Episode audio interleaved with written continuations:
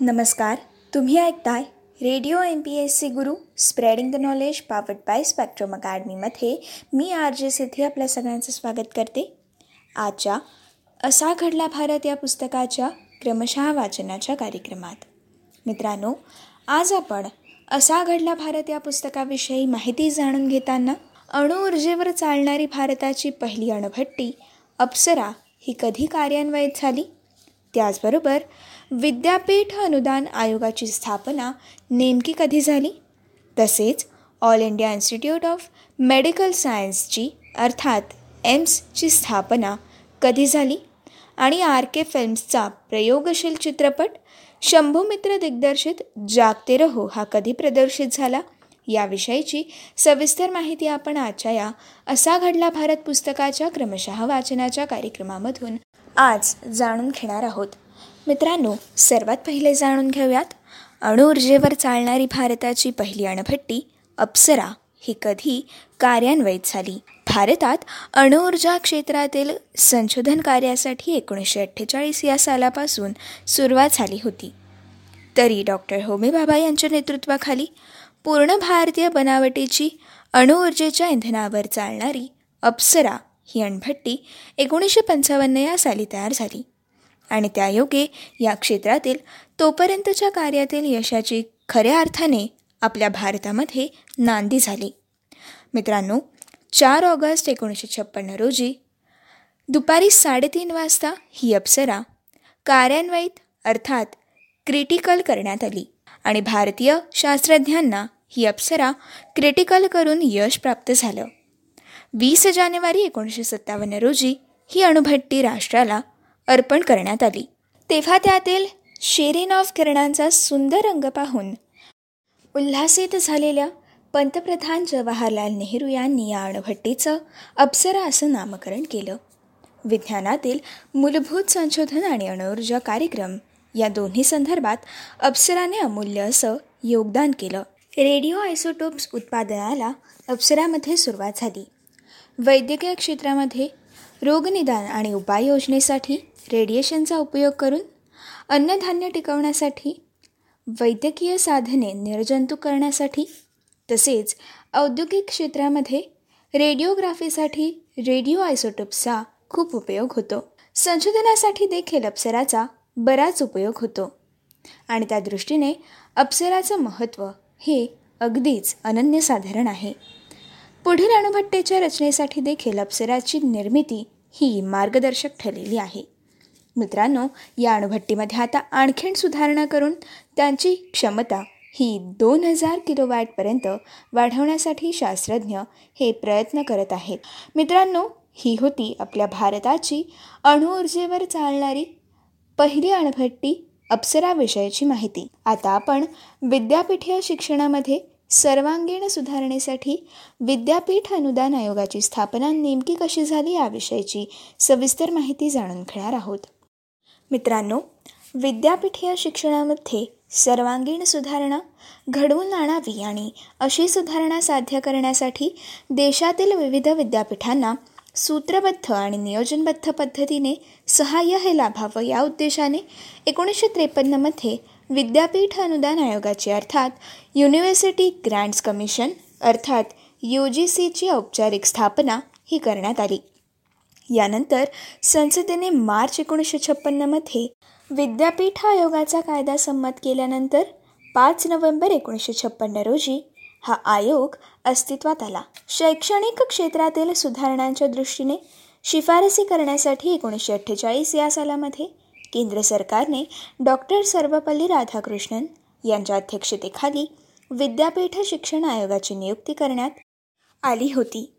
मित्रांनो या आयोगाने केलेल्या विविध शिफारसींमध्ये इंग्लंडमधील विद्यापीठ अनुदान समितीच्या धर्तीवर समिती किंवा आयोग नेमण्याच्या शिफारसीचा अंतर्भाव हा होता आणि त्यानुसार केंद्रीय शिक्षण मंत्री मौलाना अब्दुल कलाम आझाद यांनी डिसेंबर एकोणीसशे त्रेपन्न या सालामध्ये विद्यापीठ आयोगाच्या स्थापनेची औपचारिक घोषणा ही केली होती आणि त्यानंतर एकोणीसशे छप्पन्न या साली हे आयोग अस्तित्वात आले.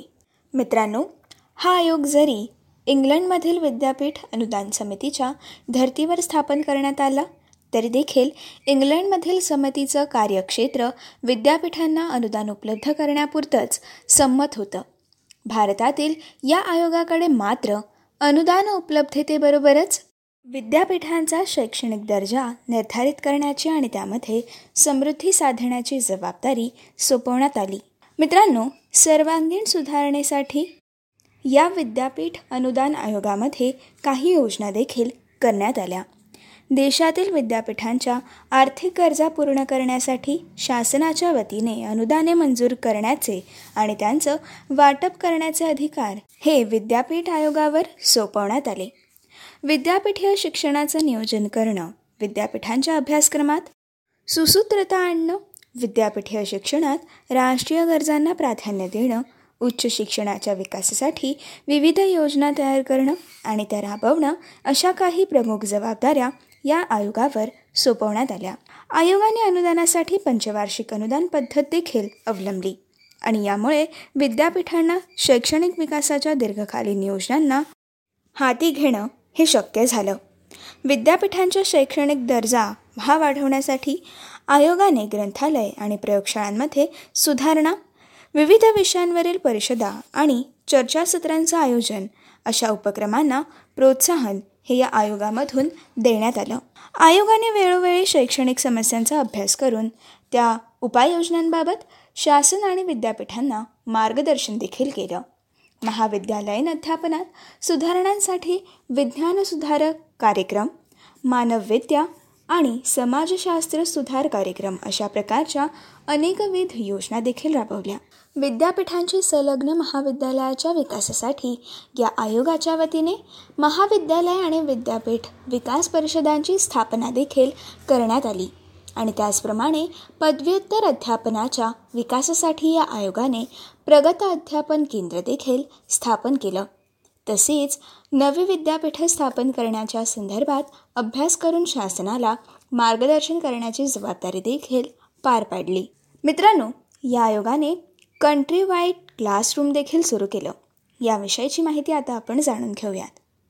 दूरदर्शनचं तंत्र हे उपलब्ध झाल्यानंतर उच्च शिक्षणासाठी संबंधित विविध विषयांच्या अंतर्भाव असलेल्या कंट्री वाईड क्लासरूम या कार्यक्रमाचं आयोगाच्या वतीने दूरदर्शनवरून प्रसारण देखील करण्यात आलं.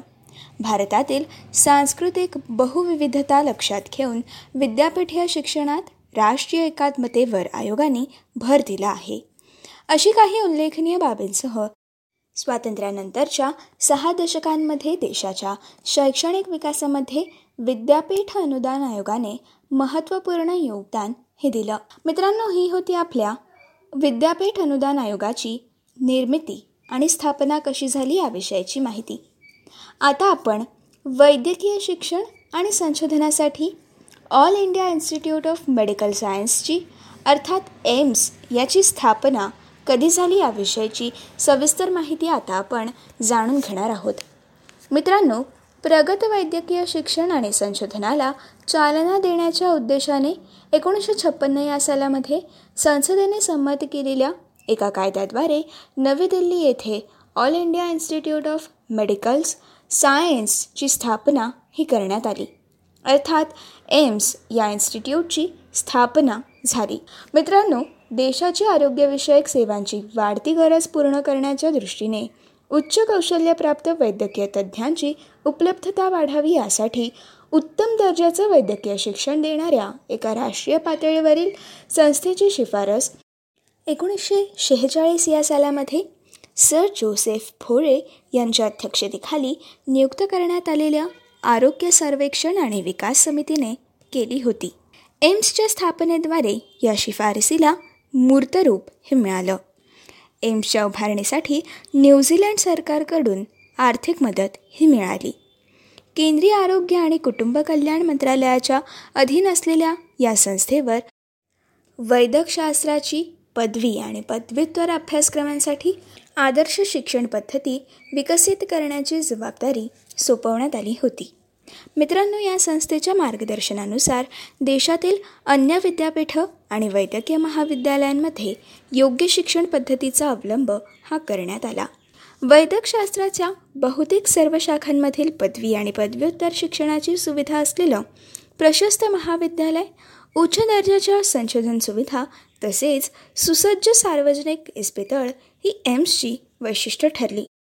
सर्वसामान्य लोकांना माफक दरात वैद्यकीय उपचार एम्सने उपलब्ध केले. परिचारकांच्या प्रशिक्षणासाठी एम्सने स्वतंत्र महाविद्यालय देखील स्थापन केलं. हृदयरोग मेंदूविकार तसंच नेत्रविकारांवर उपचारांसाठी सुपर स्पेशालिटी केंद्र हे एम्सद्वारे उभारण्यात आलं. मित्रांनो पुढील काळात स्टेम सेल थेरपी यावर संशोधन आणि विकासाचं एम्स हे देशातील प्रमुख केंद्र बनलं. ही होती. All India Institute of Medical Science अर्थात एम्सच्या स्थापनेबद्दलची सविस्तर माहिती. मित्रांनो आता आपण जाणून घेणार आहोत आर के फिल्म्सचा प्रयोगशील चित्रपट शंभू मित्र दिग्दर्शित जागते रहो हा चित्रपट कधी प्रदर्शित झाला?